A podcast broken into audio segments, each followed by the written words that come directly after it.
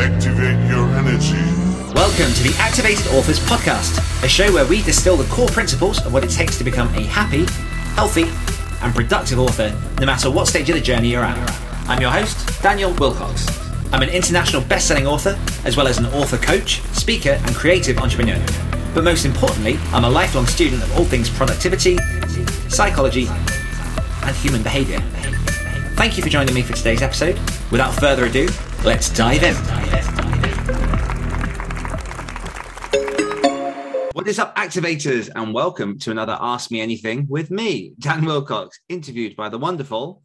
Me, Sam Frost. Hello. I know. I really, I really need to work out some sort of like proper intro for these. Like the the actual the main episodes, they're so smooth and slick. If I do say so myself, Mm. but these are very, very kind of thrown together. But that's that's the nature of the behind the scenes. it's a bonus. It's a bonus. It's a bonus. Like it's not supposed to be as slick. And look, give yourself some credit because you didn't just refer to me as your helper. So we're making steps. It's all progress. It's all progress. It's all it's about marginal gains. How are you doing, Sam? I'm okay. I'm I'm about to cough, so I'm gonna have some water. And then I'll ask Ah, a question. Uh, so talk amongst yourselves. yeah. So I'm an Aries. Well, it was either that or a car analogy. So like roll the dice. I know. I need to figure out like to be fair, as the more I use that car analogy, Mm. the more I like it. But I do feel like I should probably there, there's probably something better out there. Um, sorry, I and- didn't mean to just like Mm, just Wow. just comedy spray. Just clear off your camera. Yeah, yeah. But no, for people who oh sorry, go on. I say for people who are unaware of the car analogy, it's kind of my I don't know if you, people have heard it before, but it's almost like my kind of metaphor for self-publishing and, and writing and and that whole jam that I'm sure that I'll get into again on the podcast at some point. But what were you going to say, Sam? I was going to say, name me three parts of the internal combustion engine. Uh, The the, the internal, like the engine or the uh, uh, uh, Yeah. parts. I want to know, name me three parts of what's inside the combustion engine of a car. Oh, that'll be the uh, dolphin sprocket, Mm, the uh, wormtail bend, Yeah, and the gasket. nice. Nice. like I I could have been a mechanic in Neverland. Yeah i feel like you could be a mechanic in just any world where there's magic, where you don't have to be, you can just be like, car fix. yeah, but, but this is this is why we write and then research in that order. I'm just going to put dolphin sprocket in square brackets. I'll get back. to dolphin sprocket later. the technique, well remembered. Thank you. But yeah, no, I'm okay. I'm okay. I'm I'm I'm I'm just I'm constantly exhausted at the minute, but apart from that, I'm all right. Hmm. Exhausted, pre-diabetic, um, anemic, and have been told by my doctor that um basically all of my health problems at the minute are to do with the fact that I am um really high stress um, and really high functioning. So that what I need to do is is take a break and chill Mm. um, which I would love to do, right? Yes, please, nom nom nom, give me the break, give me the chill. But I'm a single parent. So like when Mm. someone says that, I just go, Yeah. I'll see you when I'm full-blown diabetic, then I guess. Hey, two months time. Yeah, how are you? Lie down. Yeah, for lie down, yeah. Uh, I am. I am. I'm good. I've come back from like four days at Chittagong, which has been many things, if not incredible, inspiring, and just harmfully motivating. yeah, nothing like being like, yeah, motivated no, pain. yeah, no, just uh, a fantastic, a fantastic weekend all around that um, I'm sure I'll go into at some point. But yeah, it's inspiring, but too many things, not enough time. Well, should we dive into the questions? Because that's what we're here for. Right? Let's rock and roll. Yeah. So the question sent over by our wonderful activated authors community. Indeed. Fire away, see what we've got. So before we like do a little graceful Lara Croft swan dive into the questions that we have been sent, um, I just would like to address. I was going to say the elephant in the room. It's no one's elephant in no one's room. But last Hmm. AMAs, number two. Um, Renee had popped a question in the Slack while we were recording, and I had caught it because I'm amazing. Um, and I had brought it up, and then you just really Skirted round it. answer it. So Absolutely fine. yeah, so Renee had said, "I'm very late, but in case anyone is monitoring, what is a good per hour rate for ghostwriting?" And then after we'd recorded, you popped in the Slack. Uh, I realised I didn't answer this on the call, Renee. Um, but I've been anywhere from 0.02 cents to 0.08 cents per word on my contracts. Mhm. So I would add that in there for anyone that was kind of had listened and been like, for fuck's sake, Dan. Yeah, where's the answer? Um, also, just for people watching on YouTube, you'll notice as well that it's just me and Sam tonight. Um, that is purely, again, just to touch on uh, the, the the smaller elephant in the room, um, purely for scheduling interest at the minute. It's uh, it's it's it's just us two for now, but everyone will be listening and watching this on the replay. Hi guys. To address the even smaller elephant in the room, if you can hear, Literally smaller elephant. Yeah. I know, I know, if you if you can hear, let's just grumbles, snores. I was going to say farts, but they are silent. That's what makes them like Mm. so offensive is that you don't know they're happening. Um, my pug is currently all the way over on that side of the bed, but he's real loud, so you might you might pick up might that. catch a bit of that. Bit of a rumble. Yeah, I don't have like Eduardo, just he's in the loft. Um, Ah. anyway, so right, first question. Now we've addressed all of the elephants. We've been on a, on a safari. Um, I almost went Andrew Garfield then.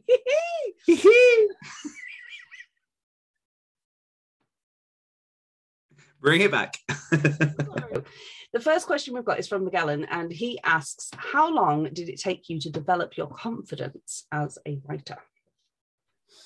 It's a really good question. Um, I think it, it, it's a really hard one to pinpoint the exact um, sort of time of of my writing, and it's definitely something that fluctuates as we go. I think it ties a little bit into the idea of imposter syndrome. You can have days where you really feel like you know your writing's singing and, and, and shining off the page, and then the next day you can feel like you can't string a sentence together. Um, it's it's an ever evolving process. It's it, it, it is a really tough one to answer because for me, and I have said this a lot um, in the past on podcasts and things, most of what I write is for myself.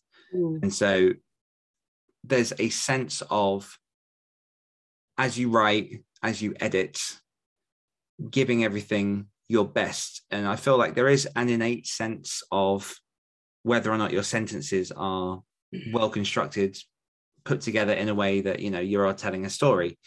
Um, in the beginning, it's very difficult to test that barometer because ultimately, what is good? where where where does confidence come from? Is it you know your own hubris, or is it testified by people in reviews, people who have read your work, peers, critics, that kind of thing? So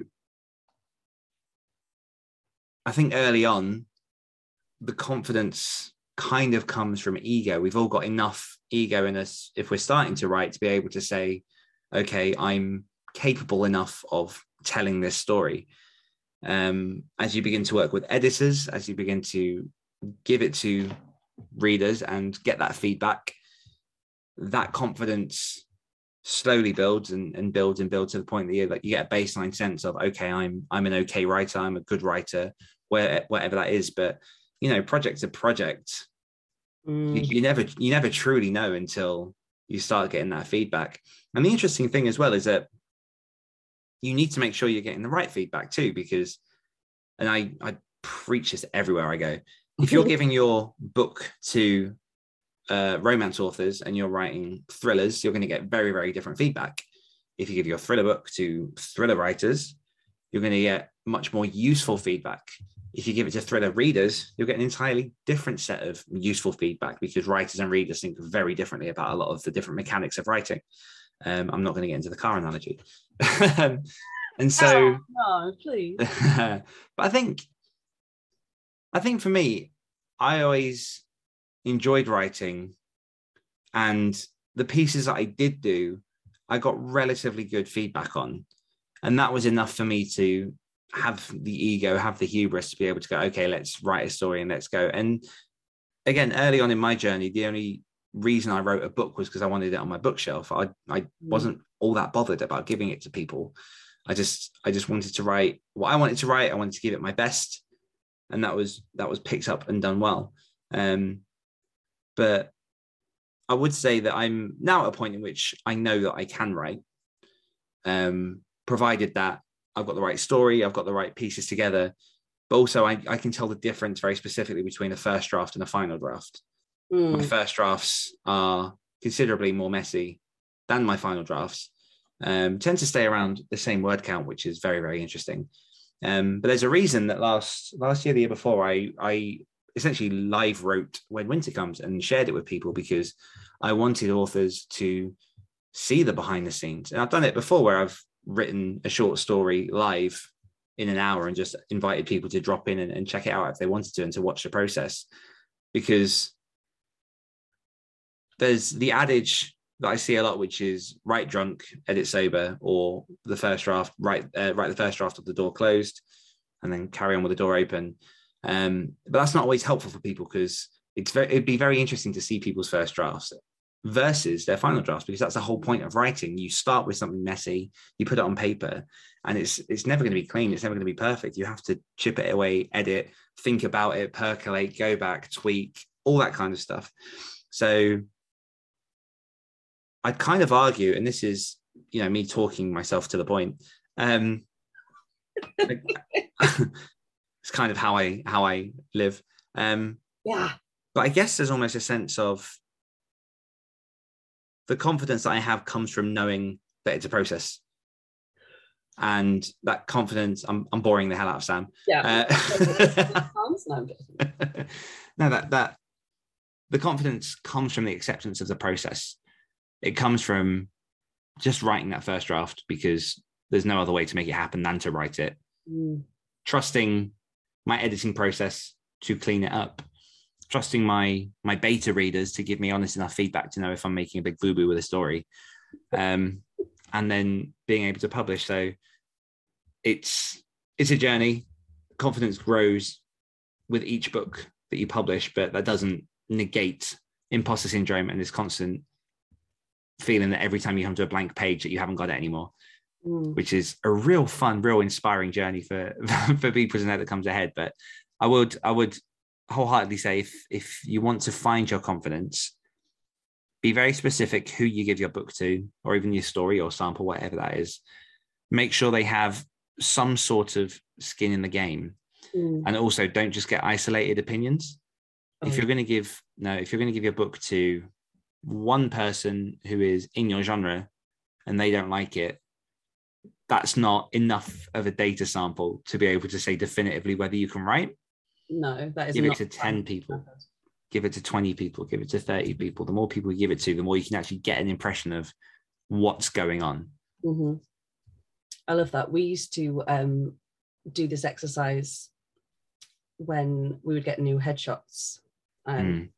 So we started at drama school and then I kind of followed it through because, as terrifying as it is, it's actually really, really helpful. Which is you swap your headshot with a mate and then you both go out into like a place that's kind of like got good foot traffic, usually outside of a theatre or a cinema at like kicking out time.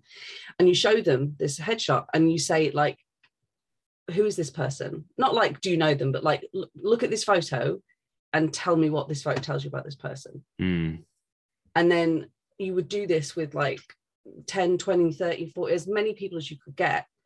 And there's always the outliers but they're not the people you're interested in. There's, there's always a common trend of like okay this photo set because then you know out of like you've got four or five different headshots which one like you don't want to send the one where you look like a bitch or like the caring nurse. Do you know what i Yeah. mean? You don't you you're too close to it so you can't see it. And it it's sounds very similar with this you know you give it to as many people as possible.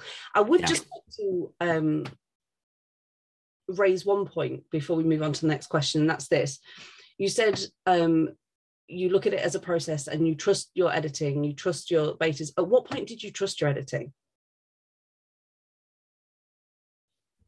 do you know what i mean after going through that process, um, the first full time round, there's always going to be the question of, is this right? It's the first Mhm. time you're doing it. You're always gonna you're always gonna wonder.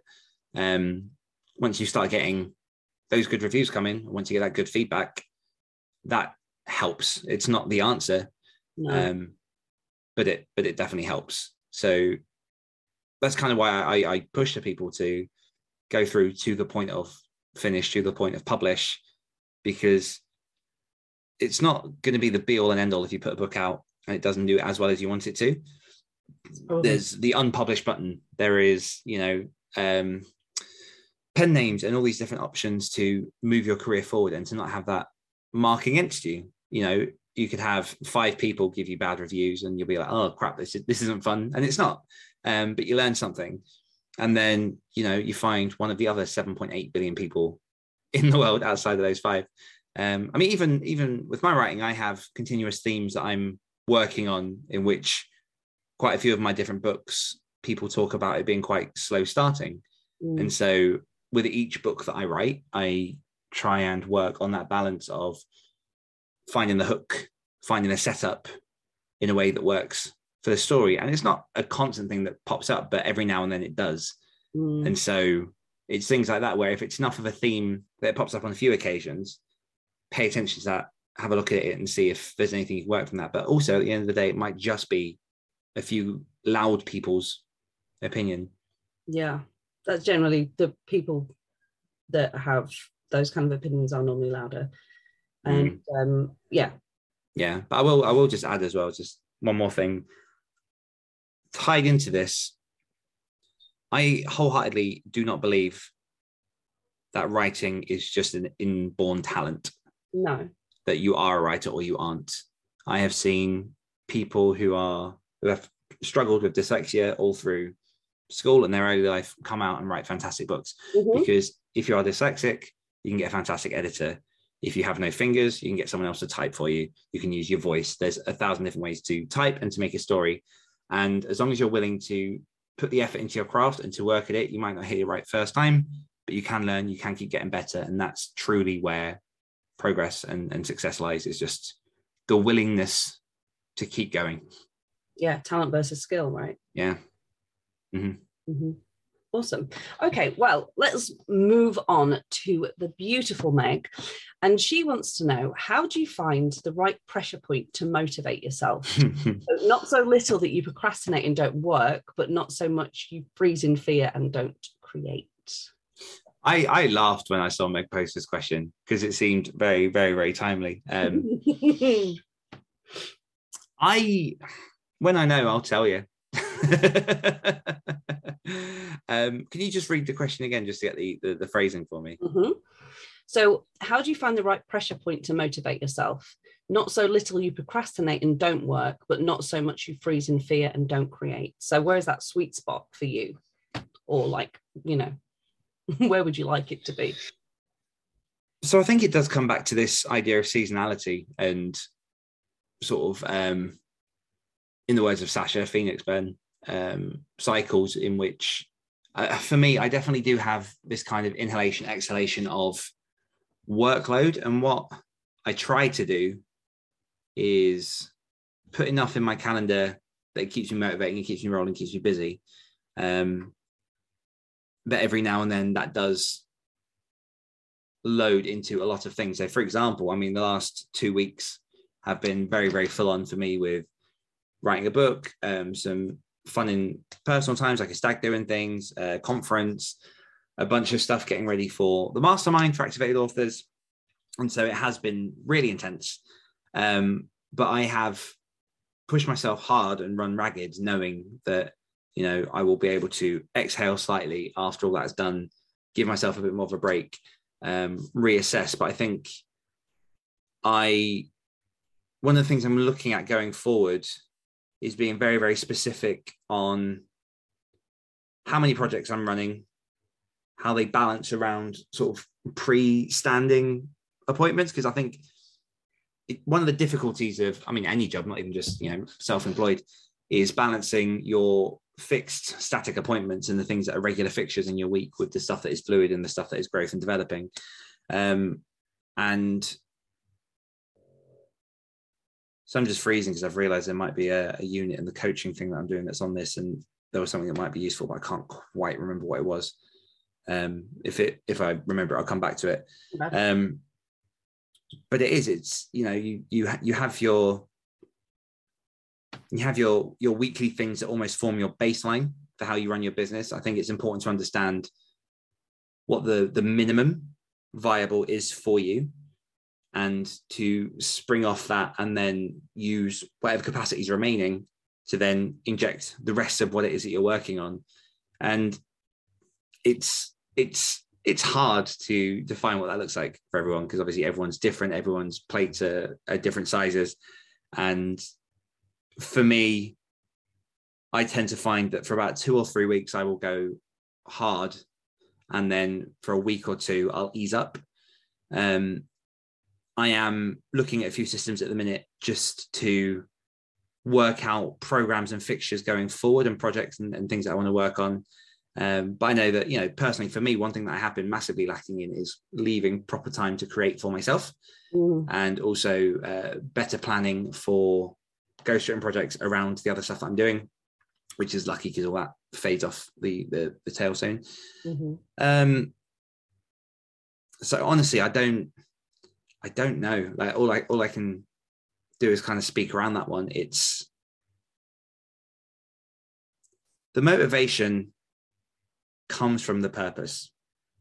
The motivation comes from the why and taking time to sit still for a bit. Remember why it is you're doing what you're doing.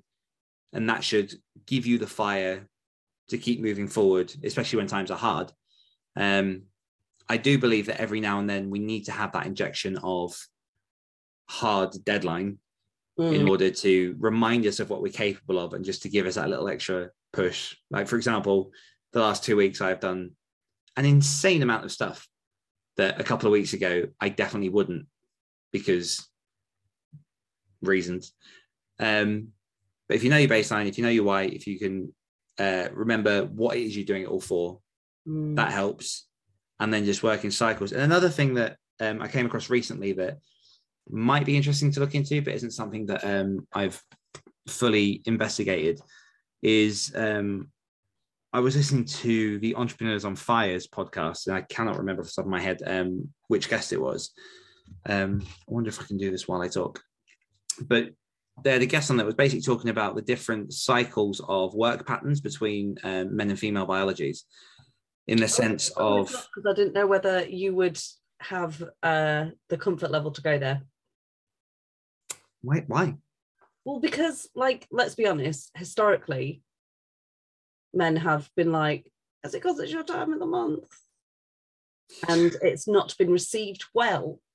I I was gonna I was gonna speak on that, but now no, there we go. Spotlight's on you. Talk to me about menstruation, Dan. So I think, oh, here we go. Uh, the episode is called Do Less, Have More How to Reduce Your Work Hours While Making More Money with Kate Northrup. Um, and she has a book called, is it this one? Uh, it's called Do Less by Kate Northrup. And so in that book, she essentially talks about the different um, biological cycles of men versus women. So men traditionally hormonally have a 24 hour hormone cycle um, in which you know we cycle through all the different things. That's kind of it like day to day and you know given the the state of how patriarchy built western civilization most of what we do is built on a day-to-day cycle. That's just kind of how work works. Mm-hmm. what she talks about in that is the 28 roughly the 28 day sort of female cycle in which you know hormones cycle in different phases um, and she goes into quite a lot of detail in that about the different phrases, uh, phases and how they can work with different parts of the creative process.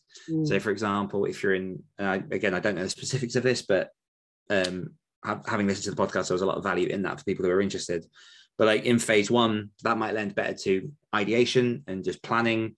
phase three might be better towards you know working hard and just actually creating and doing the thing um, and you know it's it's it's worth acknowledging the part that biology and hormones and everything play in what we do and how we work and so that may be something that we want to look into meg just to potentially trial a few things and understand i know that um, i won't say their name but i know someone else in activated authors has spoken a lot about how they've noticed that their patterns tend to um, move with the moon cycles Yeah, well, I mean, it makes sense, right? They're monthly. Mhm.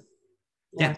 yeah so you know there's there's some stuff in that that could be could be taken away but one slightly tangential but definitely kind of on the point as well one thing that i keep coming up a lot against lately is there is no right way to do any of this No.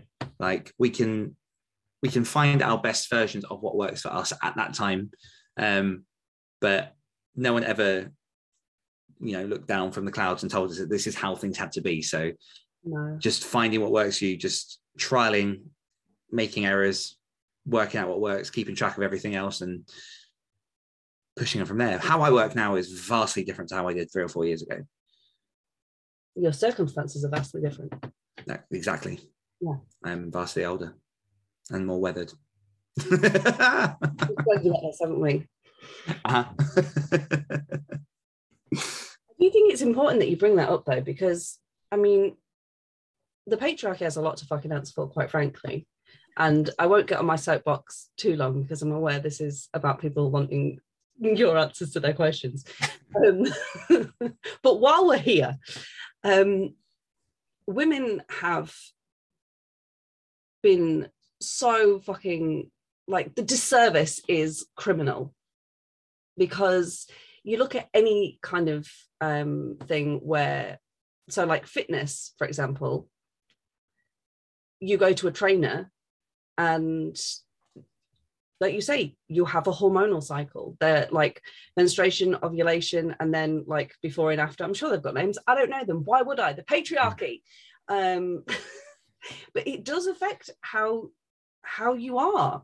And and because of the way we've been brought up, we've been constantly told that that's because we're weak. It's a weakness of ours. Like that it's we are doing a disservice to others instead of people going, okay, well, how about we just look at humanity as a whole?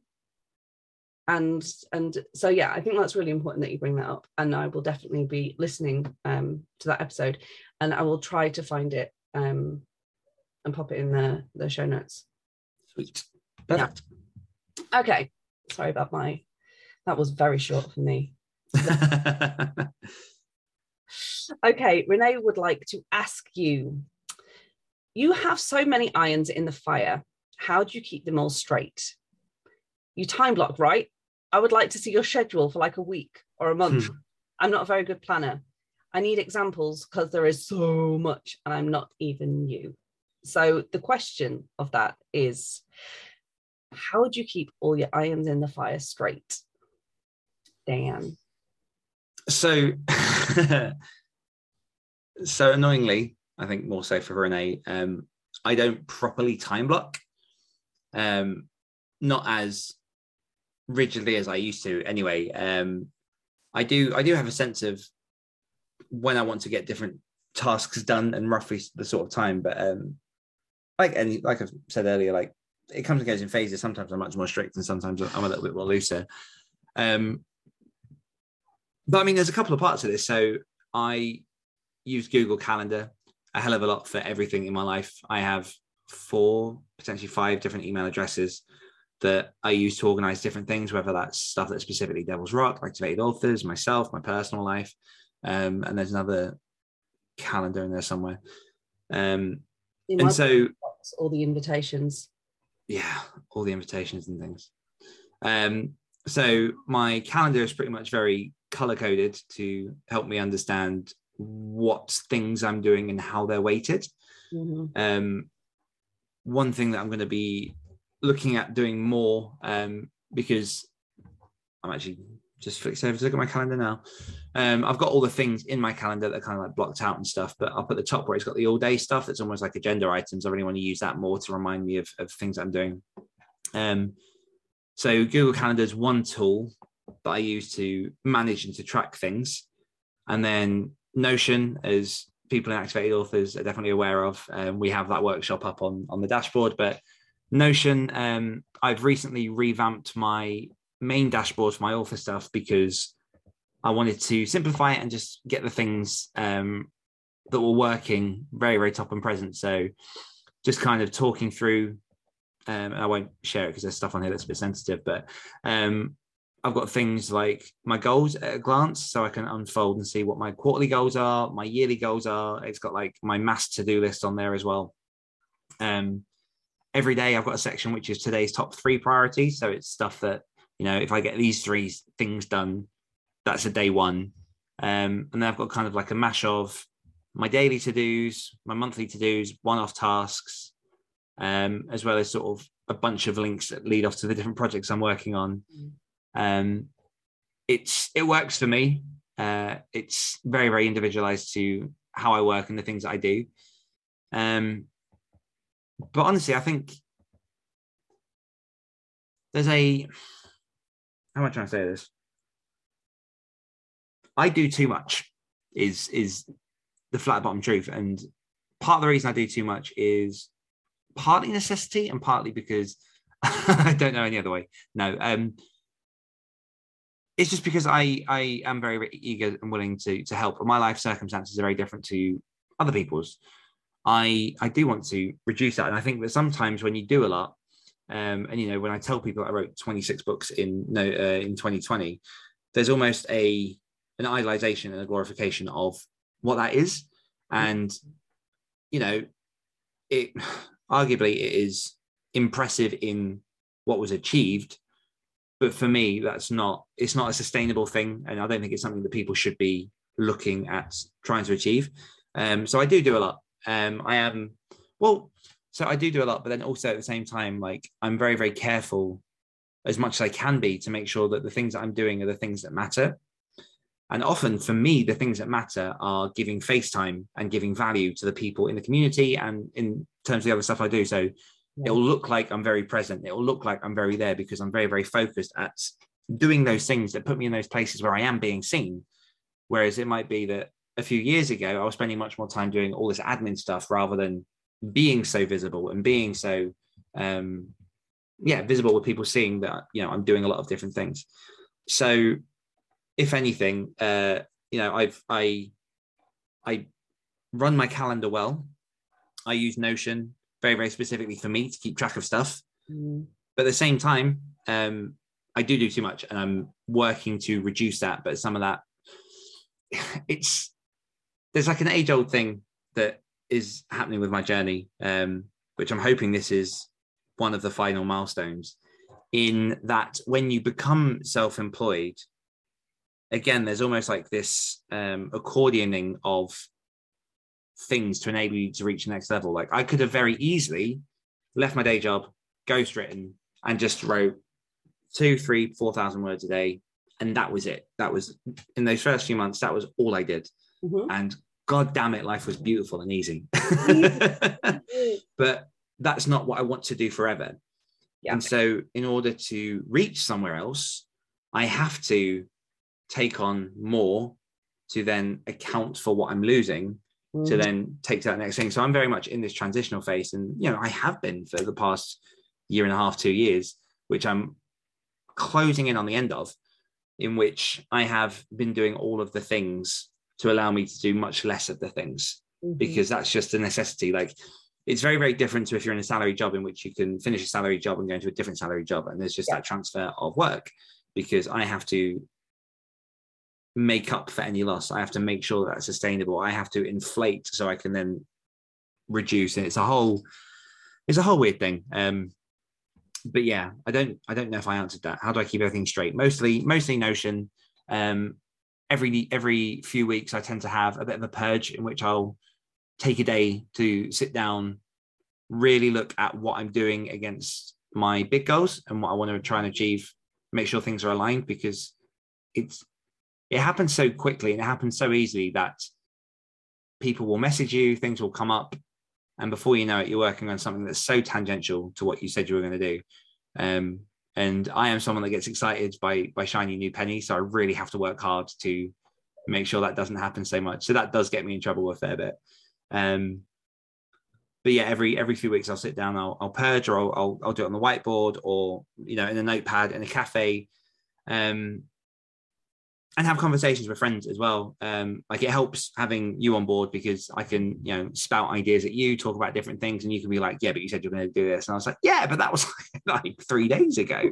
um, um, so that also helps having someone on board, like an accountability partner, to bounce the ideas off of to yeah just just kind of hold you to account for the things you're doing yeah um if calendar blocking is something you are Mm. really looking at renee. Um i and you already probably know what i'm going to say because i recommend this video but there's a really um i think she's got a couple now actually. Um amy landino who is a entrepreneur um and one of the things she does she has a youtube channel. Um and she's got a few videos there on time blocking. And the, she is very she's very strategic with with how she does it. And the videos will she shares the screen and she shows you exactly how to like set up the like step by step and Mm. gives examples and things like that. So if, if you're wanting to look into calendar blocking um that could be something. You did recommend that to me and it was very useful. Yeah. is it gatlu her catchphrase? Yes. Garden Yeah. life you want. Yeah that's that's her company now. It's called Gatley. yeah. Yeah. Get after the life you want yeah love her. Okay i just tried to tuck my hair behind my ear for people how's that that working out for you? And just went everywhere. Okay right so we're going to dive into um a big question now. Mm. um and i'm going to read it in its entirety. Yes. I'll bite my tongue in that time. Ow. I mean don't literally bite your tongue. I just did but it's fine Right, because I want to give this because this is a big old question. so, Eden asks, how do you interact with an author's work when they have done or did something reprehensible? What made me think of this was at a Quaker meeting I attended over Zoom recently, someone quoted J.K. Rowling and it made my skin crawl. Now, for those who don't know or don't remember, in the middle of the first lockdown, J.K. Rowling went on a massive anti trans tirade on Twitter for no apparent reason beyond being a hateful prune, a position which she has seemed to have doubled down on over the last couple of years, all while society, mostly straight and cis, have sort of shrugged their shoulders and gone, funny old world, innit? Anyway, let's go see the new Harry Potter film and give her all of our money. I know I'm exaggerating, but not by much. On the other hand, I still read, albeit rarely, bits of Harry Potter Lovecraft, which was shockingly racist even for the time, and a bit less really, rarely. Marcus Aurelius, who wrote Med- Meditations while literally leading an army whose sole purpose was to commit a genocide and eth- ethnic cleansing in Germania. I'm just curious about how you deal with authors being humans, and more importantly, not very nice humans from time to time, especially when those authors like Rowling are still alive, and how that affects your consumption of their work. Sorry if this is a bit dark for a Sunday afternoon. And that's a big old question. And I think if we boil it all down, it is the age old question of can you separate art from artist? yeah Is that your answer? it's just that simple. No. Um yeah, I don't I don't know that I'm gonna have a full answer to. I'll I'll have some form of perspective, and obviously everyone has their own, but there are a million examples inside of reading, music, film of people who have done reprehensible things and yet still sell and are very very visible um you know you could ask the question why is michael jackson still played on the radio and why is r. Kelly not? Um and there are obviously perspectives on that. Um but i think what it really boils down to is it's a it's a very personal question. And it it it, it lies a lot on your core values, your core mission in life, and what it is that affects you, because what affects you will not affect a thousand other people. And you know, humans are very, very complicated. We have our own lenses of how we think, of how we move, of how we act, of how we treat other people, um, and what emphasis we put onto things. Um, I actually, interestingly, had a quite um, an interesting conversation with an author friend this weekend um, about sort of different forms of sensitivity in writing, and obviously with horror being what it is it plays very much with taboo and the borderlines of things that many people don't write about and it triggers a lot of people and there's a lot of um, questions around that. And we had very different perspectives on that in general because i am very much surrounded by lots of people from various communities who it does impact and it does you know echo in the bubble that i'm in versus the person I was talking to who it doesn't impact at all because their friends are very different to my friends, their family is very different to my family, their lives very different to mine. Um, so it really it comes down to you on a personal level, I think, more than anything else, and how much you can separate the art from the artist in, in those situations. I mean, I've had people um, kind of roll their eyes at me for the fact that I I had Will Smith's biography um, on the shelf behind me. And then he did something, I don't remember what. but like, I, I've always been a massive Will Smith fan, huge Will Smith fan. Um, read his autobiography, and I'll be honest, it actually put me off him a little bit. It kind of colored him slightly different to how I viewed him. And then, like, not three days later, he slapped Chris Rock on stage.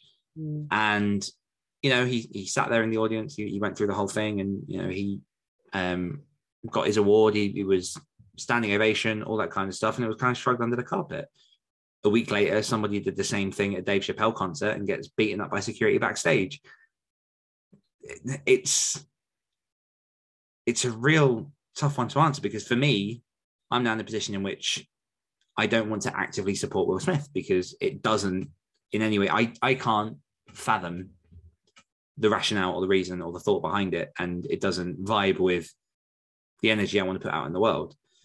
Similarly to what Eden says, I have Marcus Aurelius's meditations, and I am massively interested in the Stoic philosophy and all the things that he has to say.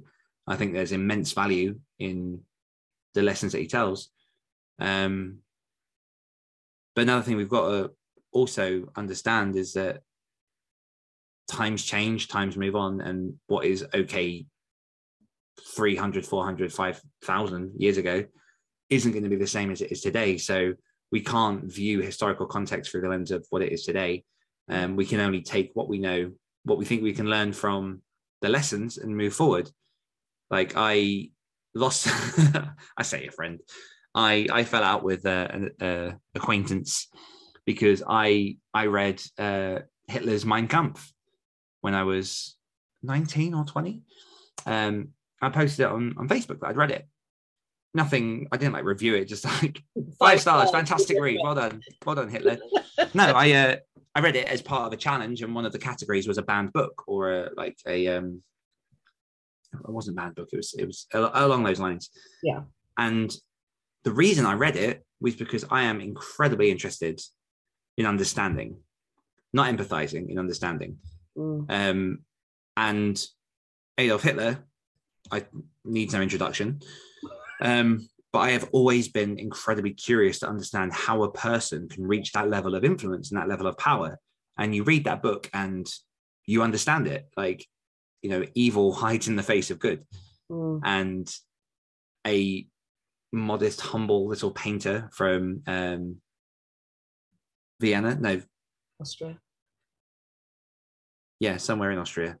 Um, that's going to escape me now. But yeah, a humble little painter from Austria became like a very, very infamous dictator. Mm. How does that happen? And, and similarly, I've watched Donald Trump documentaries to understand him. I've watched the Jimmy Savile stuff. I've watched all these different things because you have to learn lessons from the past in order to understand the future and to know, you know, what what really is right and wrong. And this does kind of play a little differently when it comes to fiction and like music as well. But um, I mean, all, all of that to say that it's I don't know that there's an answer for it. And It, it, it is just simply down to you, what you can withstand, what you can't, and where you go from there. Um, and unfortunately, there are a lot of people that don't understand the depths of the hurt that J.K. Rowling has imparted on the community Mm. um, because they don't live that life, they don't see that experience, they don't. They, there are very particular reasons why I can definitely understand where this question is coming from um, within my family, within my friends. Not everyone has that experience, and the sad truth of life is that that's you know the world is a kaleidoscope in which everyone sees a different color, and it's it's it's difficult. Um, I'm sure you you not to put you on the spot, but you might have a, a thing or two to, to add on this as well. Yeah, I mean, I think as with everything in life, there is um, a spectrum. So, for example, um, I was internally smiling when he was talking about Will Smith and then talking about Marcus Aurelius, because obviously, like what Will Smith did was go up on stage and slap someone, and what Marcus Aurelius did was genocide. Yes. Um, so vastly different things, right? Vastly different things. like, let's just really underline that. Um, but as you say, when Marcus Aurelius was alive, it wasn't seen genocide in the way that we see it now. People were going out and conquering. That's that's that that was life. You went Mm. out, you went out, you know, the Romans, the Greeks, hello, like colonization. And it was kind of, I mean, obviously not if you're the ones being fucking invaded or killed off. You you weren't like, oh well, this is just how it is. But Mhm. it, it was very, it was a very, very different time. Um, and I think with like the internet um, and all things like that, our evolution has really, for better and worse, skyrocketed. Like we've humanity has never been pretty. We've always had like jagged, disgusting edges. Um, but we've really seen the best and the worst of people in a way that was wasn't um, available to us before. Like news has been taken out of the hands of newscasters, um, and obviously there's there's real pros and cons to that. But I think with that, you get to learn about issues that you might not have understood before. I, for example, um, if we're talking about Rowling, like I, I didn't know what a trans person was when I was growing up. I mean, I don't think I saw someone that was not a white person until I was in my teenage years, and it's thanks to my mum, who like preached, unless a person is an asshole to you, you better be nice to them that I had I had that. I think, like I say, spectrum. So there is a difference between someone having done something, say, um, like 10 years ago. Look at um, oh my god, Kevin Hart, right? Mhm. He'd already apologized. He wasn't doing it anymore. He'd learnt his lesson. He knew at the time he'd fucked up and then it's it's dragged up again 10, 10 years later well that doesn't stop me enjoying kevin hart if anything the way he handled that situation i respected it more because if there isn't space for evolution and growth then what's the fucking point Mhm. 100%. Having said that there is a big difference between that and um like felonious crime there is a big difference between um, making an ignorant joke 10 years ago that you have learned from and you have apologized for and you've put in steps to become a better person. There's a big difference between that and R. Kelly, Mhm. who I won't go into. Like, I'm sure most people know. Um, if you don't, trigger warning if you look that up, shit up because it's disgusting. Mm. There's a big difference between, um, you know, that kind of thing. And then when you look at, I'm trying to think, what were they called? Is it the Lostprophets? I know, yeah. Yeah. I think pretty sure, yeah. there are there there is a huge spectrum and at, at the really fucking shit end at the really disgusting end you have things that are reprehensible truly reprehensible. And like for example space jam was one of my favorite movies growing up. Fucking love that film. I've still got it on vhs now one of the opening scenes in that film is little mike playing basketball and his dad's asking him to come inside like come on and he's like no i, I want to keep playing. And the track that's played over that is i believe i can fly. It's like I- one of my childhood songs. right? Yeah. Mhm. and it makes me so uncomfortable. Mhm. because it's separating the art from the artist when something is that disgusting. You the art takes on a new meaning. Mhm. you you you listen to those lyrics knowing who that person is. It's not the same piece of art. I would argue. No. now, I also think if we're going to look at the difference between people that are alive and people that are no longer alive, you have to think of uh, money. So for me, for example, I, I I can't go near Rowling. I I am a um, het cis white woman, so it doesn't affect me personally in the sense of um you know i'm not part of the trans community i'm not part of um the lgbtia plus community really uh, at all. I i know i have family members i have friends that are part of that community. And i know the damage that that has done beyond like it being you know insensitive beyond like just the wounds that that has inflicted. And you know just i won't go into the whole fucking because like it's ridiculous. And it, it's still there because as Eden says she's really doubling down on Mm. the fact. Now i i won't go see the new films. I won't buy any merchandise I won't do anything. And i was a huge harry potter fan. Not the biggest there is but a, a big. And like for me personally i can't go near it now because again it takes on a new meaning and you see things in a different light. So i'm completely with you in the sense of it has to be a personal decision. But for me personally it is about where on the spectrum that lies. Mhm. um, and am i helping them by continuing to indulge in art that they have made you know so like for example if i wanted to buy a piece of harry potter merchandise i'm i'm sending her money Mhm. and i refuse to do that so i i do think it's a it's a huge question and Oh, it- it's massive. Yeah, yeah. such it's like it's so complicated because the truth is there are people that will happily separate the art from the artist if they really like the thing like i'm obsessed with christina aguilera she'd have to do some real dark shit.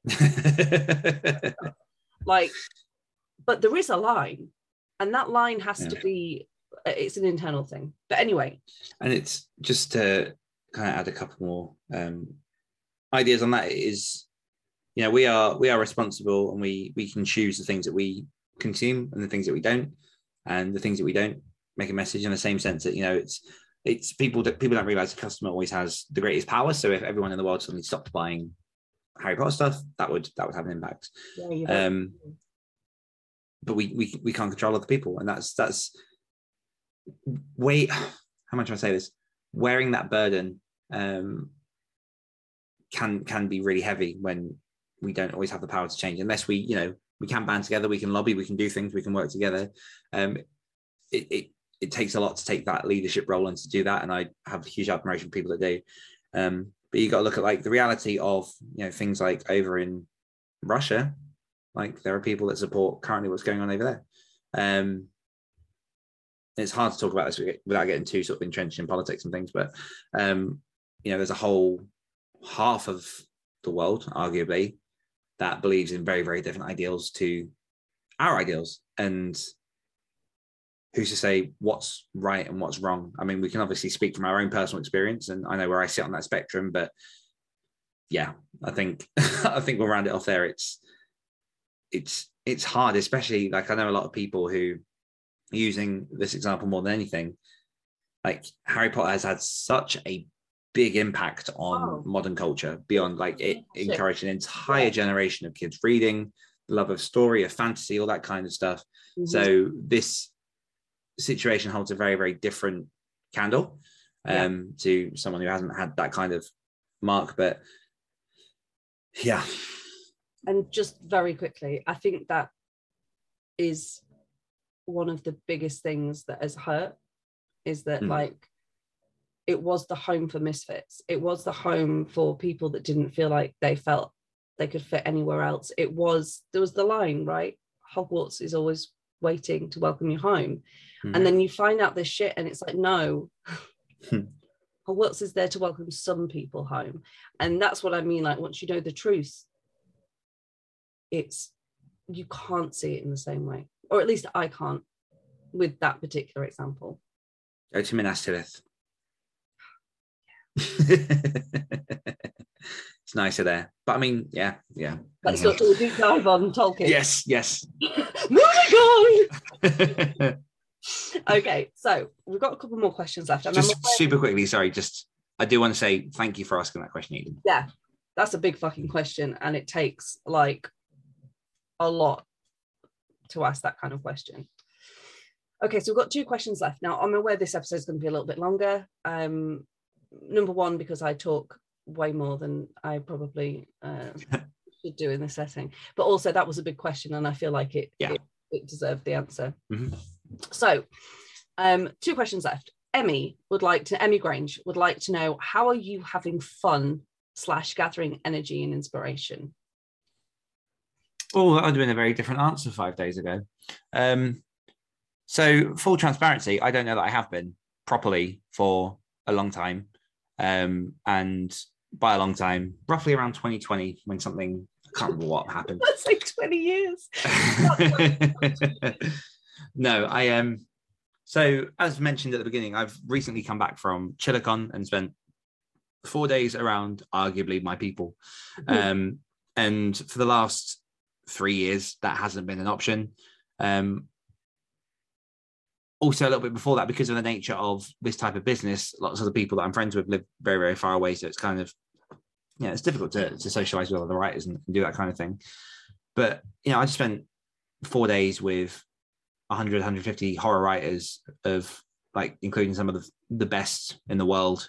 Um, went out, had fun, spoke about horror, very, very deep level, and just had all those conversations. And what was great about that was, and this is a weird thing that I've kind of, um, I, I think, realized recently, is, um, and as is always when I say stuff, as a disclaimer that I don't mean this in a negative way.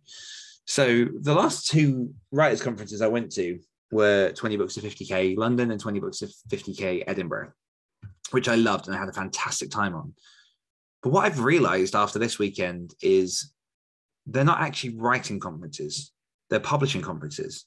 Mm, And what this was for me was a writing conference. mhm. And it was not that not just that, but it was a writing conference full of like horror writers. And it sounds so stupid to like say that out loud, but I went to 20 books London and I didn't meet another horror author. I went to 20 books Edinburgh and I met one other horror author. And there was something really almost like I don't know, you almost felt like um a, a pioneer in indie horror being like that representative, but people were meeting up and there was like groups of 15, 20 fantasy writers, thriller writers, romance writers, and then there was the horror writer and I did I don't know why I didn't even like think of it. And then this weekend, everywhere you look, it was a horror writer, and they know what you're reading, and they know what you're watching, and they know what you love, and you have these fantastic um, conversations. And so, not only that, but also it was you know I've I've I've not really been to that many big in person things since the pandemic for obvious reasons. You know, Yep. yeah, just the fact that it was a pandemic. On top of that, like I've got a kiddo to look after, so I don't really want to put myself at risk in a place in which I then have to isolate myself however many, however many days and not see him. Mhm. Um, and I I've come away just, I mean, knackered at this point. I've not rested properly, but like transformed. Um, sort of, it really has pulled me back to everything that I loved about getting into writing in the first place, and has kind of motivated and inspired that again, which is the fire I think I've been looking for for a long time.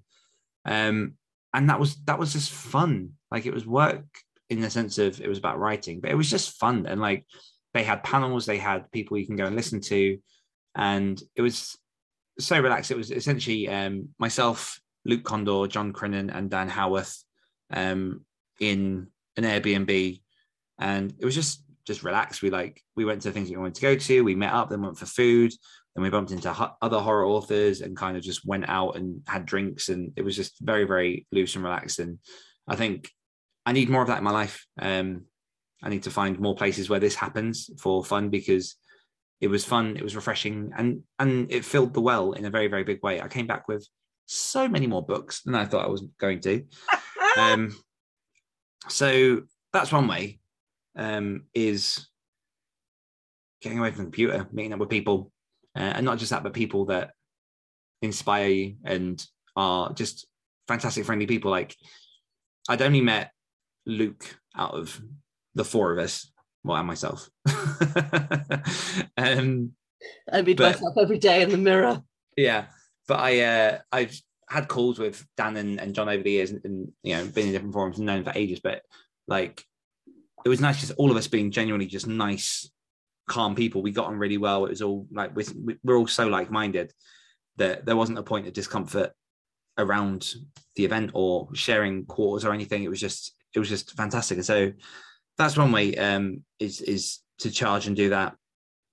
Um, in terms of other ways to have fun, just it kind of on a similar vein. I've I try, I've been increasingly trying to make time to see friends and to do more things outside of writing. So uh, this week weekend, long weekend, going to the caravan, which is like my parents own a caravan um, on the sort of uh, northeastern border of the UK. I'm going there for a few days with my mum and my dad and my sister and Bailey, and just kind of getting away, trying to unplug a bit from technology and just have fun. Mhm. Um, I think the the third thing really is just trying new, weird, different things. Um, just seeing what I can do to to learn to try. Like I've got a, I've, I've been looking into like crochet lately and knitting and things like that, just because it fascinates me. I don't understand how it's done, and that hurts my mind, and so I want to know how. Um, Opinions on knitting. yeah it's it yeah um so i want to potentially give that a go. Not like take it up as a full hobby but just learn enough to understand it. I expect Um, yeah you'll see me like in three months time in just a massive shawl that i've made for myself. Um and also one other thing i've been looking into lately is is warhammer just because i like the idea of having something that is away from technology that is just focused attention and there's some skill to it. And i'm a big fan of like lord of the rings and they have lord of the rings sets and like Yep. i like dragons and monsters and stuff so stuff like that so just just a mix really um but if anything as i say this this weekend has kind of upped the priority list the, the priority of the items of finding more fun and striking that balance stronger Yeah. Yeah. I think it's it's such a difficult thing. I mean, for me anyway, it was difficult and remains difficult for different reasons before the pandemic. But like we we're still talking like, you know, the pandemic's over. It's, it's not really over. It's just Hmm. it's it's it's managed quieter yeah, it's quieter. People people got bored of it, and so the politicians were like, oh, well, it's probably quiet down a bit now. And weirdly enough, as soon as like Boris got outed as being an absolute uh, silly man, um, it's got real quiet.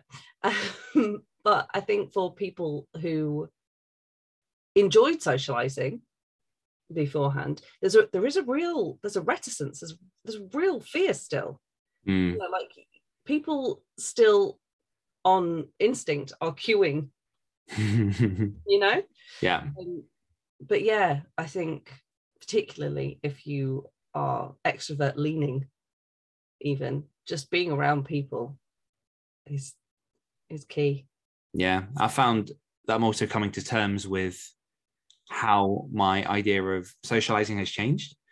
Um, Interesting. because I used to be very much bars and and like drinking and and that kind of stuff. Not like heavy, but enough to just get a bit of a buzz on and chat to friends. Um, and now like it's I really do just get a big buzz off of just hanging out with people having like a really good conversation. Mm. Like I'm in my thirties now, so that's changed. Um, but but owning that Mhm. so Yeah. you know, I went I went on a stag do recently, and I didn't feel the pressure to have to keep up with the lads because they didn't vibe with me, and that's not what I wanted to do. Yeah. And I know much better who I am now to know what I do and don't want to do, and what effect that if I do do the things I don't want to do will have on me. Then I'm not going to be able to do the things that, that I want to do. Eloquent. yeah. I just just very quickly when you were saying when you were saying it was you, uh, Crinan, Kondor, and Howarth. Is that how you say your last name? It's so funny because the first thing that came into my head was Joe Lycett going, lads, lads, lads. Yeah, it's not that crowd. I mean. It's like it was Joe Lycett I heard saying Yeah, yeah. that point. Like it's just yeah. Mhm. I can't. I imagine that that would have been like an extremely chill, like awesome. Oh, it was. It was. Okay, so our final question. Got my old ladies back on. Hmm. Um, I say it like I don't wear them all the time. The only reason uh, is because of this. The shine, the glare. Yeah, everywhere I look.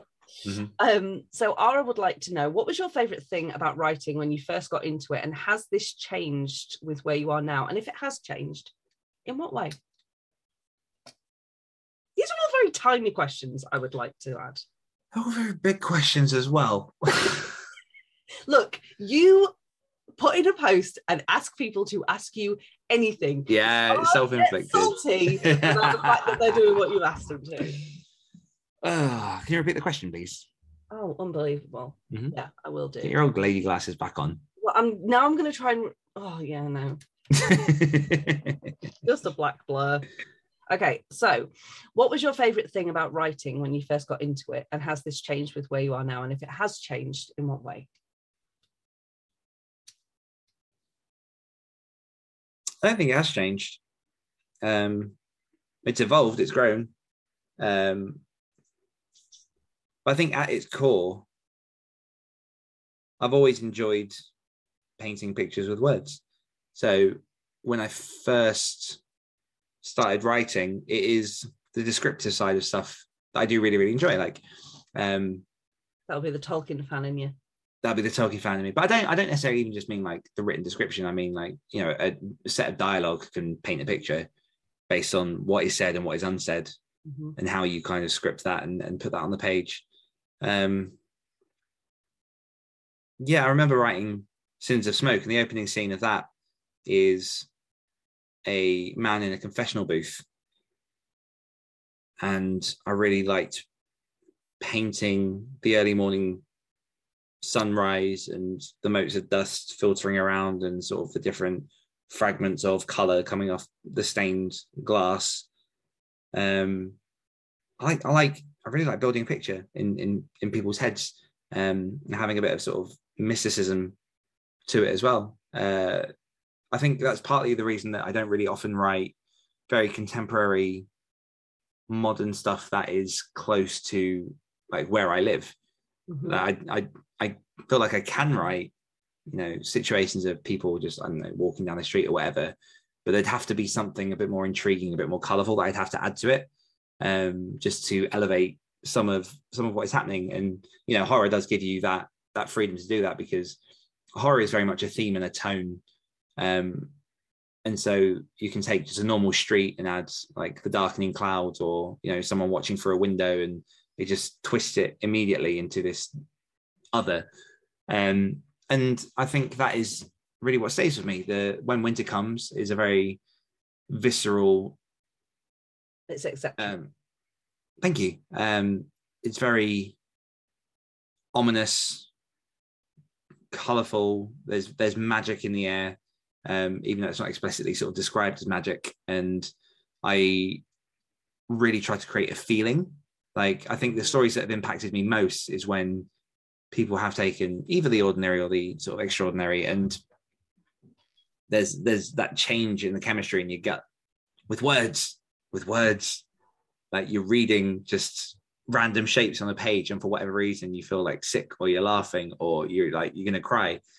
And so I really like the sort of weighty emotional stuff and trying to take people on a journey with their emotions. And the the book I'm writing at the minute is possibly the most purple thing I've ever written.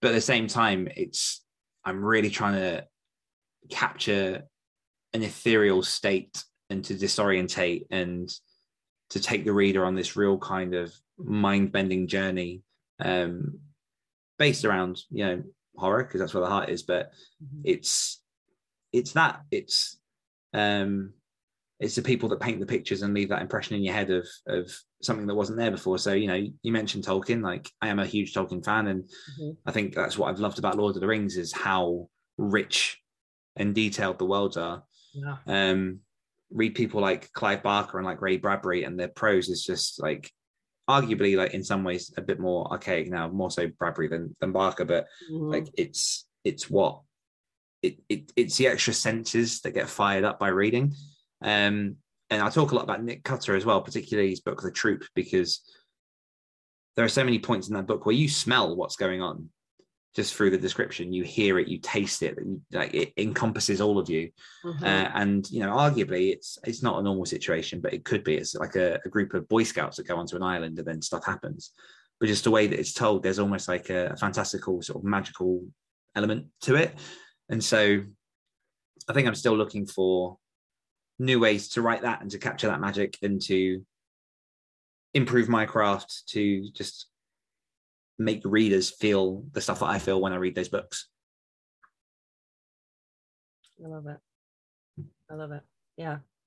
And I would, I've said this to you um, privately, but I would say as well, like now, when when I read When Winter Comes, which again is like exceptional. just pointing to it for people watching on the youtube It's there too.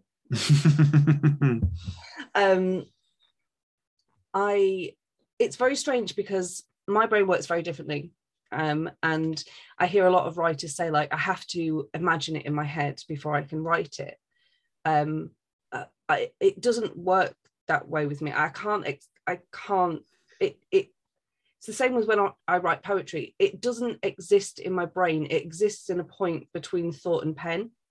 Mm. There's like and i can't if i try and sit and do it like like i can plan out what i want to happen but i don't see it as this big thing. It's it just comes out of me. That's that's just and so i you know i also then struggle when i'm reading to to imagine these big worlds because it exists between the page and my brain i Mhm. I, I don't know how to explain it I know what you mean. There's a lot of like um, interesting research and sort of the connection between visualization and the means of yeah um, absorption, I guess. So, all of this to say that when I was reading When Winter Comes, I had my first real experience of an actual sense being triggered. And I spoke, I, like, I. I literally stopped reading to tell you about it because I was so excited. And it's like, it, it was the fire. And like, as I say it, I can hear it popping because it, that's how like deeply ingrained in my brain it was and I had read um, other other of your works before, and I really enjoy your style, how you write. And I'm not a horror fan, um, so sorry about your also boughts. Um, but I enjoy how you write. I enjoy your horror because it's it it's character driven, and I'm I'm here for that. I can I can deal with that. Nothing is um my brain is saying it's extraneous, but that's not the word I want. When something is done for effect as opposed for purpose. Gratuitous. There we go. Um, there's always a reason. Um, but that book really, like, I really enjoyed it. But yeah, just for me, that the fire, just the fire. I was like, I can fire. Um, yeah.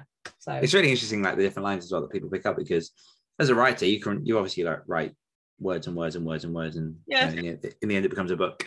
Um, and I had someone else say to me that one of the things they really, really captured sort of visually um, was as one of the characters was drinking the beer, the foaming of Mhm. like the, the foam of the, the beer on on the mustache on the lips, and it's like you never know what's going to strike with with what person. And again, it comes back to what we were talking about earlier with like different people's perception and lenses and kind of how how they see the world. And like there are lines that I read in people's books. that I'm like, oh my god, it's phenomenal. And I say it to people, and they're like, yeah, it's all right.